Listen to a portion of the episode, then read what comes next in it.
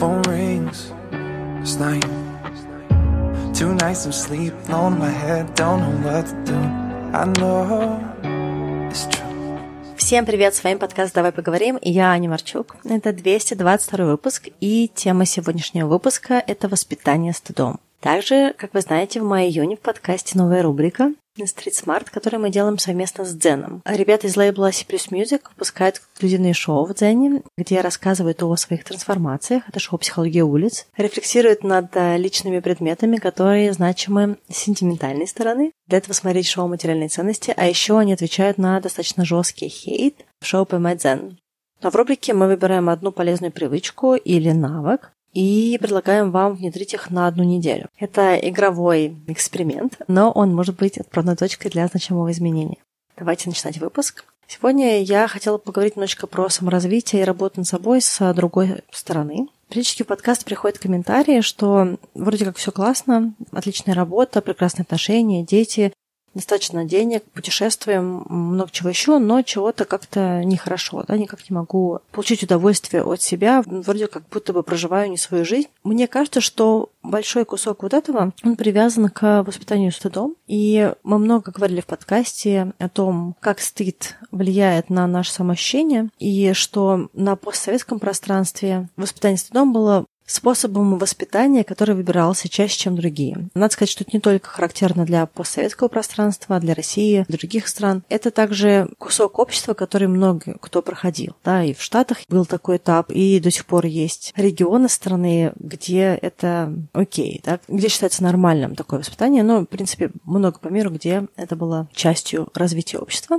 Это очень не экологичный, очень неблагостный способ воспитания. Сразу хочу сказать, что сегодняшний выпуск во многом для взрослых, для тех людей, которые проходят свои трансформации, свои переживания и, может быть, где-то не могут найти какое-то решение или, несмотря на терапию, может быть, даже не всегда получается понять, почему так нехорошо и вообще какие есть барьеры. Но при этом, если вы родитель, возможно, что-то из выпуска будет вам тоже полезным. И также хочу сказать для всех тех людей, которые будут слушать выпуск, что цель выпуска — это работа над собой, а не пошеймить обратно родителя. Да? То есть это не смысл загантошить своих родителей, так сказать, что-то плохое им или как-то с ними выяснить отношения на эту тему. Да? Просто послушать, может быть, что-то в выпуске вам отзовется и, может быть, запустит какую-то информацию. Давайте вернемся немножечко в самое начало. В ранние годы жизни ребенок открыт ко всему новому. У него нет стыда, он просто взаимодействует с миром через призму открытых глаз. Да? Ему все интересно, он хочет бежать, хочет изучать, все новое. И это нормальная, здоровая реакция ребенка, нормальный процесс развития. Но в этом нормальном процессе ребенок может быть достаточно громким, достаточно неудобным, а может себя как-то не так вести. Его активность может очень сильно не попадать в состояние настроения родителя, может не попадать в какие-то нормы общества или, что чаще бывает,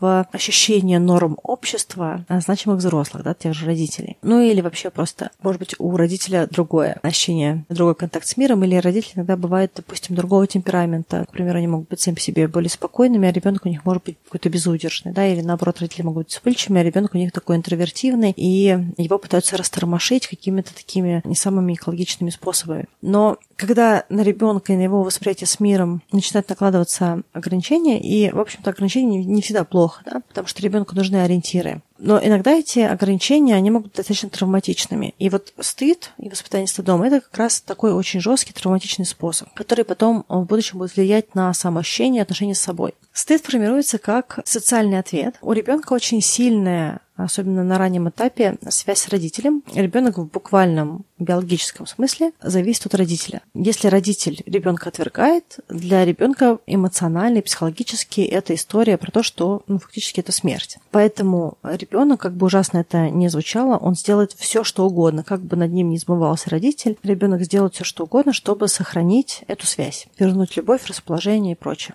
Вторая важная мысль, что у ребенка нет своих ориентиров, и родитель это его маяк, да, это его зеркало. Ребенок понимает себя через родителя. Поэтому если его значимый взрослый, его родители говорит ребенку, что он не ок, что он какой-то не такой, ребенок ему полностью верит, потому что родитель знает лучше. Никто не знает ребенка так, как его родитель. Ну, по ощущению ребенка, да, и ребенок не всегда правильно считывает какие-то вещи, да, но так или иначе, если родитель дает вербальное и невербальное сообщение ребенку, что ребенок не окей, какой-то не такой, неправильный, плохой и прочее, ребенок будет так себя ощущать, он будет считать, что он действительно какой-то плохой. И если вы вдруг не уверены в том, что вас воспитывали стыдом, с высокой вероятностью, если вам больше, чем 25 лет, вас воспитывали стыдом. Я приведу примеры некоторых высказываний, которые вы могли бы слышать, но это не всегда только эти высказывания. Допустим, а ну-ка прекрати немедленно, почему у всех нормальные дети, а мне вот этот достался? За что мне все это? Если бы я знала, что у меня будет такой сын или дочь, вообще бы детей не заводила. Давай, давай, смотри телевизор, вот вырастешь, будешь дворы мести. Или фразы какие-то. Мне стыдно с тобой идти. Что люди скажут? Ну посмотри, на тебя все смотрят. Тебе самому-то не стыдно? Очень много комментариев по поводу того, как ребенок оделся. Посмотри на себя. Ну что ты весь вымазался? Ну как ты оделся? Ну ты же девочка. Ну одень платье. Ну что ты? Что делаешь как пацан? или напарник, даже ну что такое, ну что все время неопрятный. Или всякие фразочки в школе, допустим. Ну посмотрите на него, что тебе должен весь класс ждать? Или фразы, когда вот публично ребенка вытаскивают, допустим, в центр класса, да, вперед, да, к доске, и говорят, давай, выходи сюда, пусть все на тебя посмотрят. И дальше какое-нибудь уничижение, издевательство и прочее, да, и вот ребенок стоит такой перед всем классом, а его распинают, и он смотрит, даже не может глаза поднять на свой класс, а над ним там смеются, комментируют, шепчутся. Очень много вот этих вещей. Все это формирует у ребенка состояние того, что он не ок. Мы говорили уже каких-то предыдущих выпусках про разницу между стыдом и виной. И чувство вины – это чувство, когда ты что-то сделал не так, ты провинился. Стыд, он гораздо страшнее, потому что стыд говорит не то, что ты провинился, а ты не ок. Да, то есть ты глобально не ок, да, с тобой что-то не то. И когда ты, допустим, провинился, то можно всегда извиниться, да, можно поговорить об этом. Но когда ты не ок, ты не ок. И это сообщение, оно на самом деле очень пугающее. На этой ноте давайте вернемся к нашей рубрике с Дзеном а, Street Smart. Я напоминаю, что в рамках рубрики Street Smart я задаю одну привычку или задания, которые могут быть достаточно легкими, но могут как-то качественно поменять отношения с собой и с окружающими. И в выпуске «Психологии улиц» Благо рассказывает про разницу подходов к воспитанию детей, когда рефлексирует свою жизнь в Штатах. И вот он приводит такой пример. Ребенок плачет, и одна няня старается понять ребенка, его эмоции, его переживания, а другая просто говорит ему, ну что ты плачешь? А ну-ка не плачь. И я думаю, что со многими из вас могли происходить такие ситуации где-то в садике или в школе. Я точно такое застала. И вот это наглядный пример, как в процессе формирования личности ребенок, а потом уже и взрослый, не позволяет себе проживать свои эмоции, свои переживания, подавляет какое-то свое самовыражение, живет какими-то запретами других людей, как в реальной жизни, так и, возможно, запретами людей, которые давно уже не рядом, но продолжают жить в его голове. Вот этой неделе я предлагаю вам понаблюдать за собой, посмотреть, где мы сами себя шеймим, где мы не позволяем делать то, что хочется из точки стыда или запретов. Можно ничего не внедрять, никаких новых навыков, просто наблюдать за собой и замечать это чувство стыда. И записывать свои ситуации, которые получилось увидеть. Если хотите, присылайте в подкаст, в наш телеграм-бот. И спасибо всем, кто пишет. Я буду ждать ваших историй.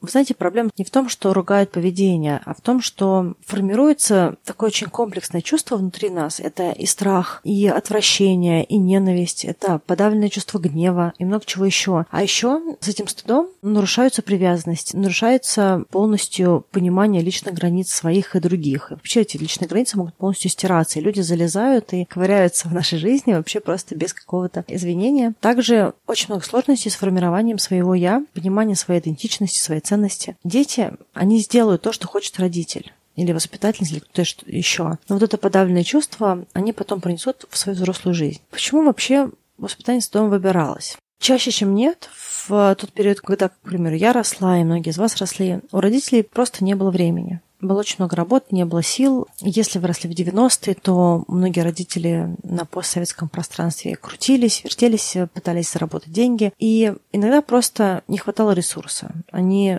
срывались, потому что просто не вывозили. Воспитывали как могли. Не было особо никаких э, развивающих материалов по психологии. в массовом доступе, по крайней мере. То есть как сейчас, допустим, что просто зайти в соцсети, что-то почитать статьи какие-то, или послушать подкаст, или на YouTube что-то посмотреть. Такого не было, и это отсутствие ресурса внутреннего, а также отсутствие массового, простите, просвещения, это основная причина. Я, кстати говоря, если у вас нет других причин, призываю вас думать именно так и не искать каких-то дополнительных подводных камней в этом, и не закапывать себя и свою самооценку еще глубже в поисках каких-то более глубинных причин, почему родители вас воспитывали стыдом. Да, мне кажется, что это просто во многом культурная история. Еще один момент – это родительский авторитет. На каком-то этапе общества родительский авторитет и сила, они были тождественны. То есть родитель должен быть сильным, волевым, жестким. И вот такое вообще унижение ребенка, оно еще к тому же очень быстро возвращает взрослому чувство превосходства. Ребенок маленький, его достаточно легко подавить, притеснить, особенно если это ребенок этого родителя, да, то есть ребенок уже расположен к нему. Даже сейчас со многими книгами и материалами родители иногда не вывозят, они справляются. А тогда это вообще было нормой сорваться на ребенка. Если посмотреть какие-то советские фильмы или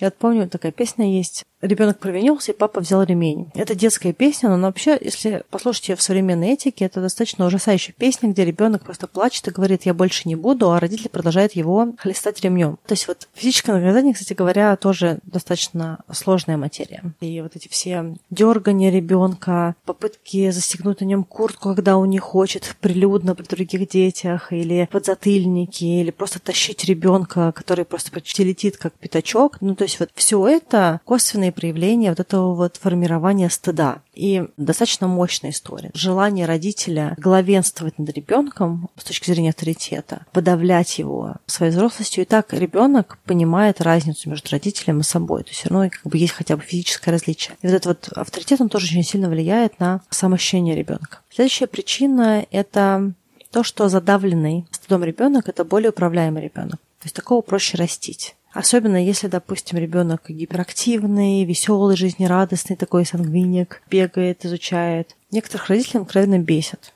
Просто неуправляемый. И часть родителей выбирала пристыдить ребенка, чтобы было проще его контролировать, да, фактически. Сначала родитель ребенка стыдит, а потом уже не нужно его стыдить, потому что внутри человека сидит еще один человек, который его стыдит уже изнутри, никак не перестанет стыдить. Вот этот человек идет с этим послушанием в взрослую жизнь. Еще одна причина – это, в принципе, другой этап общества, где ребенок считался придатком взрослого, а значит, он должен был максимально быть удобным своему взрослому. И тут очень много фраз в детстве было, когда начнешь зарабатывать, тогда можешь делать то, что хочешь. Или пока ты живешь в родительском доме, делать то, что хотят родители. Да? То есть каким-то образом ребенку показывалось, что он все еще не имеет права голоса. То есть что бы он ни думал, что бы он ни чувствовал, у него на это нет права. Еще одна причина воспитания стыдом – это то, что стыд был хорошим регулятором жизни в какой-то условной коммуне. Да? То есть в предыдущих поколениях люди часто жили большими семьями, даже относительно в недавнем прошлом. И некоторые, в общем и целом, сейчас тоже могут жить достаточно большими семьями, в зависимости от того, в каком регионе человек живет, в какой стране.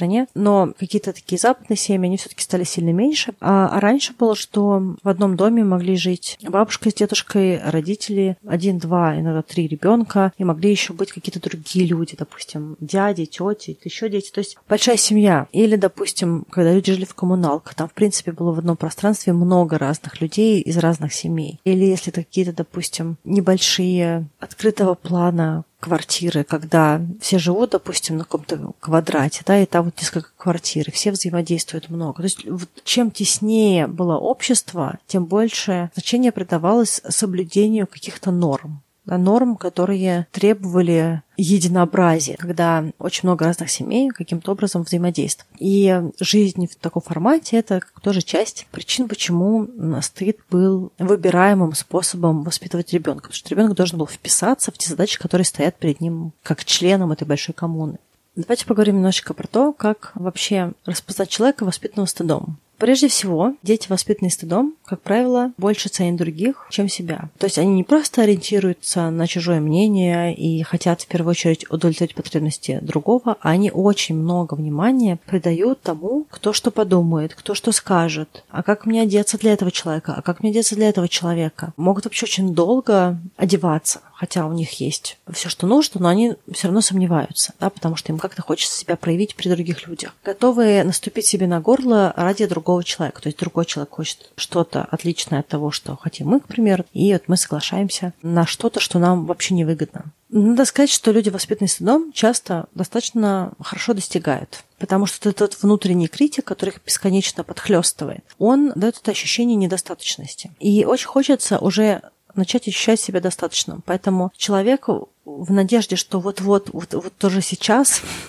еще чуть-чуть я достигну и буду достаточным, работают на износ, делают больше, изучают больше, ходят с одного тренинга на другой, работают больше, чем на одном проекте, или перерабатывают на работе, берут ответственность за себя, и на них часто скидывают еще ответственность других людей. Если вдруг так получилось, что этот человек на руководящей позиции, у него есть команда, то он вообще может работать за себя и за всех на свете. То есть вот это вот чувство недостаточности незаполняемое, оно заставляет человека делать больше, брать больше и все время вот в таком находиться стрессе от достижений. На эту тему есть забавное видео Джима Керри, актера, с какого-то выступления, по-моему, это был Оскар или Голден Глоб, где он рассказывает, что у него уже есть несколько премий, и вот ему нужна еще одна, тогда он точно будет достаточным. Я приложу к описанию выпуска, вы посмотрите, если вы говорите на английском, мне кажется, что очень классно. Но это вот про то, что звучит абсурдно, да, если у тебя есть уже две статуэтки, зачем тебе еще одна. То есть, ну, можно, конечно, да, но качественного изменения в этом нет. Скорее всего, самая первая статуэтка была самая значимая. Но когда речь идет о том, чтобы чувствовать себя недостаточным, кажется, что вот-вот-вот-вот сейчас. Часто люди, воспитанные стыдом, делают для всех, спасают людей, спасают животных, ним все время обращаются, обращаются в неудобное время, они все равно доступны, они все равно делают. Делают очень много добрых дел для всех, даже для незнакомых людей. И они это делают не потому, что они выбирают часто это делать, они это делают потому, что как будто бы неудобно отказать. И вот особенность воспитания стыдом в том, что ты даже полностью хорошим себя не можешь почувствовать, потому что ты как будто бы испытываешь очень странный микс, что ты вроде делаешь хорошее, как будто бы ты то ли по непонятным причинам делаешь это хорошее, да, вроде каким-то не самым благородным, да, и вроде как некомфортно от того, что вот вроде к стенке прижали, да, и вроде надо сделать, а не хочется, но придется, потому что непонятно, как отказать, да, то есть этот, этот микс чувств, он опять-таки загоняет человека в очень некомфортное состояние состояние и очень некомфортные отношения с самим собой. И, в общем, в целом это можно было бы легче все проживать, да, то есть можно было бы гораздо легче делать для других, да, есть чувство наполненности, да, есть чувство достатка. А вот тут благие дела, они часто идут из дискомфорта и из невозможности отказать. Еще очень хорошим ориентиром того, что человек воспитывает стыдом, может быть то, что у него вообще нет личных границ. Он не понимает свои границы, не понимает чужие границы и вообще не понимает, зачем их устанавливать. Да? И поэтому часто его вот это время, на его какие-то ресурсы посягают все, кому не лень. Еще, кстати говоря, надо сказать, что бывают люди, которые воспитывались стыдом, у которых протестное поведение, такой протестный индивидуализм, и они часто вообще так говорят, что это люди такие не самостоятельные, пусть сами все делают, как надоели все эти несамостоятельные люди, не хочу ничего для них делать, не хочу никак помогать, но надо сказать, что им все равно тяжело, потому что они все равно часто берут на себя очень много ответственности и все-таки что-то делают, что они хотели бы. Даже вот эти люди, которые такие которых протестный индивидуализм, они все равно очень плохо отстаивают свои интересы. И я, допустим, видела много раз, что человек вроде так вот возмущается, возмущается, возмущается, а потом спрашиваешь его там, допустим, через день, говорит, ну что, чем ситуация закончилась. И понимаешь, что ситуация закончилась не в его пользу. Ну, в том смысле, что он, допустим, не хотел что-то делать, а все равно сделал. И я даже спрашивала, а почему ты сделал то, что сделал. А человек мне говорит, ну, я что-то подумал, что, наверное, может быть, действительно в этом есть какая-то правда у другого человека. То есть вот человек просто нашел психологически комфортный способ не разрушить себя, но сделать то, что нужно другому человеку, что не хотел делать. Не знаю, многие из вас понимают вот эту вот грань, про которую сейчас говорю, да, то есть фактически так тяжело вот в этом протестном индивидуализме, в этом желании отстоять себя, очень тяжело,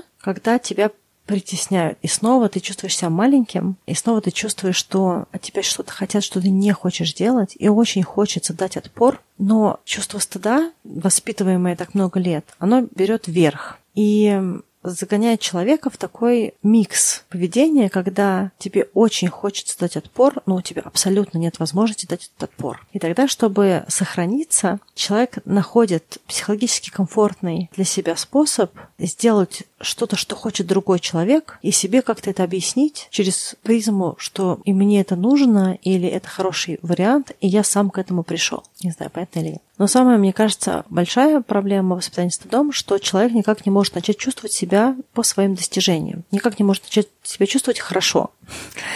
он может добиться очень многого. Но как будто бы внутри есть какой-то другой человек, который хочет вырваться наружу.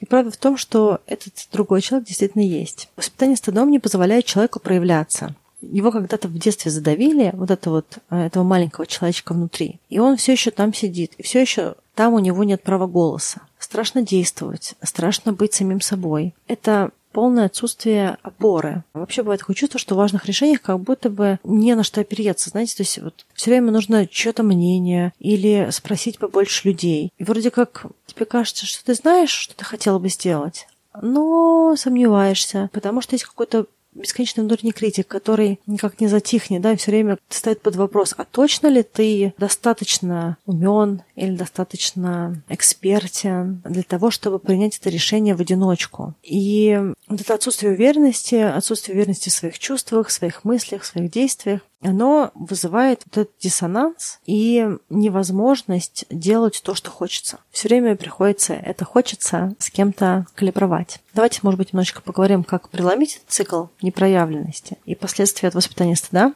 Первое, можно начать с того, чтобы понять, а как вообще у вас это проявляется. Ну, то есть это больше про то, что кто-то посягает на личные границы, или про то, что вы никак не можете сказать, что вы хотите в группе людей, или вы боитесь взять слово, допустим, на каких-то митингах, на встречах рабочих, или что у вас есть люди в окружении, которые все время вас подавляют, а вы все время делаете только то, что они хотят. То есть вот у каждого из нас есть моменты, в которых мы сильнее сдерживаемся, так сказать. Да? То есть нам сложнее быть собой в этих моментах. Я могу сказать про себя. Мне очень сложно запускать что-то, что я хочу, да, о чем-то говорить, о каких-то своих проектах, какие-то, не знаю, штуки попробовать. Если они привязаны не к работе, они привязаны ко мне самой. Запустить какой-нибудь курс, который бы я могла бы сделать, который мог бы быть полезен другим людям. И я такая думаю, блин, кому он нужен мой курс? А с чего я взяла, что я экспертна запускать какой-то курс? Да? То есть и вот какие-то такие вещи любые проявления меня, где мне нужно фактически открыться и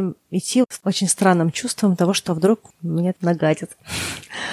Кому-то другие вещи сложнее. Да? То есть у нас у каждого есть какая-то своя вот эта точка. И первое, что можно сделать, это понять, что у вас залипает, да, больше всего. Если в вашей жизни есть реальный человек, который вас постоянно шеймит, который постоянно вызывает у вас чувство стыда, то его нужно конкретно остановить. Его нужно либо ассертивностью попросить замолчать, да, то есть дать ему понять, что такое поведение, такие слова неприемлемы. И мы записывали когда давно выпуск про личные границы. Послушайте, может быть, он вам будет полезен, ну, либо, в принципе, почитайте про ассертивность при расстановке личных границ, либо учиться с другим человеком, если это реально человек, быть в формате «вам что-то сказали, а вы смело задаете вопрос». То есть вам, вас человек, допустим, как-то оскорбил, или вам кажется, что он вас оскорбил, и вы говорите, а ты действительно вот это имел в виду сейчас? И когда вы сможете вот так говорить, ваш этот внутренний человек, который сидит там внутри, он будет чувствовать постепенно, что у него есть право голоса.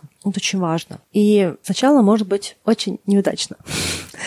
Ну, то есть расстановка вот таких вот границ или внутреннюю силу проявлять вовне, она может получиться либо нелепо, либо очень дерзко, либо очень э, грубо. И как будто бы в желании не испытывать этот стыд, или какое-то очень плохое чувство внутри себя. И отстаивая себя, как будто бы получается двойной стыд, и теперь еще и стыдно дополнительно за то, что грубо проявился. Но это нормальная история про то, что вначале не очень получается хорошо проявляться. Нужно потратить время для того, чтобы обкатать этот способ коммуникации. Второе, есть высокая вероятность, что у вас нет ни одного человека в жизни, который вас реально стыдит, кроме вас самих очень высокая вероятность, что сейчас уже во взрослом возрасте вы себя стыдите сами. И тогда можно первое, что сделать, это попробовать развернуть риторику стыда на вину. Да, я уже говорила пораньше сегодня в выпуске, что вина не привязана к вам как к личности, она привязана к поступку. А за поступок всегда можно извиниться или как-то его исправить. Что само по себе не так страшно. Сейчас, знаете, бывает, что мы извиняемся, а другой вообще в шоке.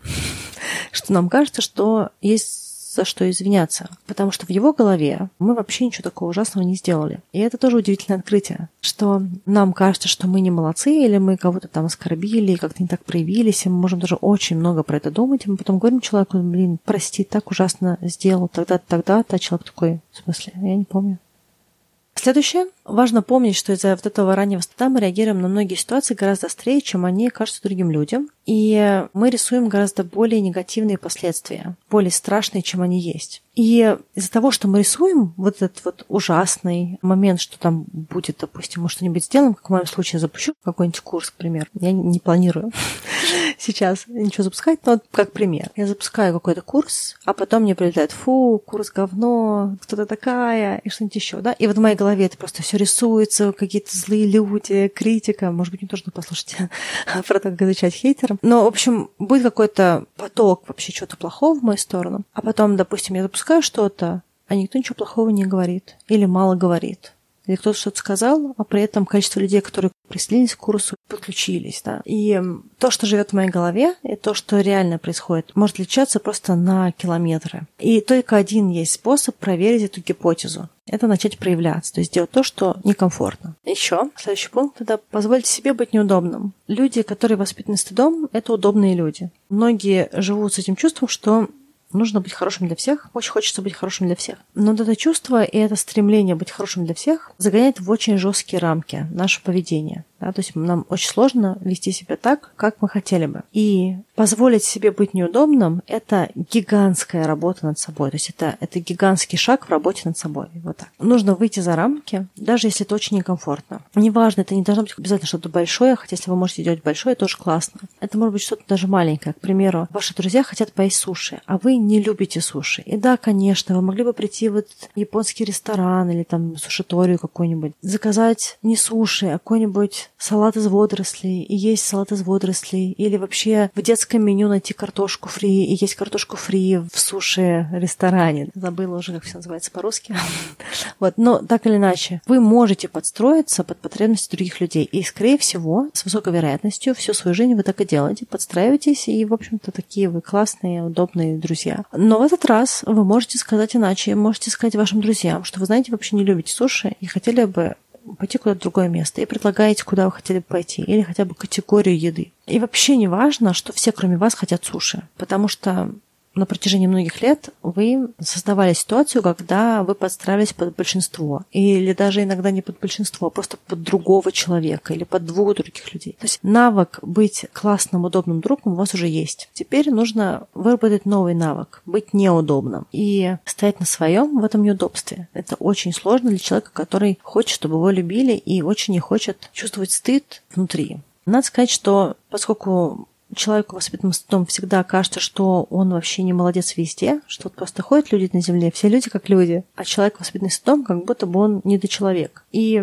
из-за того, что все вот это очень гиперболизируется, неудобства других людей тоже. И может вообще быть такая ситуация, что все хотели пойти в суши, и вы видите в переписку в э, общем чате, что все вообще выбрали уже суши, и потом вы говорите, ребята, я не ем суши, можно другое место. То есть такие, ты не ешь суши, это вообще не проблема, да, пойдем в итальянский. И вам кажется, что вы сейчас создаете гигантское неудобство всем, вообще всем. А на самом деле всем пофигу. И это вообще никакое не неудобство. Это неудобство только в вашей голове. Задача человека, воспитанного стыдом, позволить себе выражаться, говорить про свои потребности, не думать так сильно про удобство других, а думать хотя бы на какое-то время первую очередь про свое удобство. Это важный этап для формирования той жизни, которой хочется, да, той жизни, в которой хорошо. И когда мы начнем выражаться, может оказаться, что для этой жизни вообще не обязательно работать на износ или инвестировать с горкой в других людей или подстраиваться под кого-то или брать больше обязанностей, чем хотелось бы, да. И вот эта свобода говорить людям нет, говорить себе нет на то, что не хочется, она очень раскрепощает, и, что очень важно, она дает очень много энергии. Энергия на то, что действительно хочется. Я знаю, что для многих людей, воспитанных стыдом, выбирать себя – это очень неправильное чувство, неправильное действие. Потому что хорошие люди, да, и как там вот говорилось в детстве, да, хороший человек делает то-то, то-то. Хочешь быть хорошим человеком, делай то-то, то-то. Да, что ты вот не поделился мандаринкой, плохой. Живи теперь с этим всю жизнь. Очень важный этап для человека, воспитанного стыдом, это выбирать себя, ставить себя на первое место, транслировать свои потребности, делать то, что хочется, и не делать то, чего не хочется, учиться слышать, что действительно хочется, и проживать внутри вот эти все очень дискомфортные ощущения этого критика, который кричит внутри, что как ты посмел, вообще за тебя так стыдно, что ты делаешь, да, вот, вот это все, там, там будет очень много разных слов, и просто идти дальше. Идти дальше, делать то, что хочется, думать про себя, снова делать то, что хочется, пробовать, экспериментировать. Это путь трансформации. Если вы живете с чувством, что вы как будто бы проживаете чужую жизнь, если вам кажется, что вы всего добились, а что-то все равно фигово, подумайте, чего вам хочется, и смело пробуйте в ту сторону двигаться. Будет нелегко поначалу, но потом будет очень легко. И это даст просто нереальный скачок в самоощущении. Вот, надеюсь, выпуск был полезен, несмотря на его, может быть, где-то сумбурность. Э, пишите ваши мысли, присылайте истории в чат подкаста. А на сегодня все. Пока-пока. You could find a way let me try again. Know I could be a better. Yeah, I promise if you could just find a way, then I know we could find a way.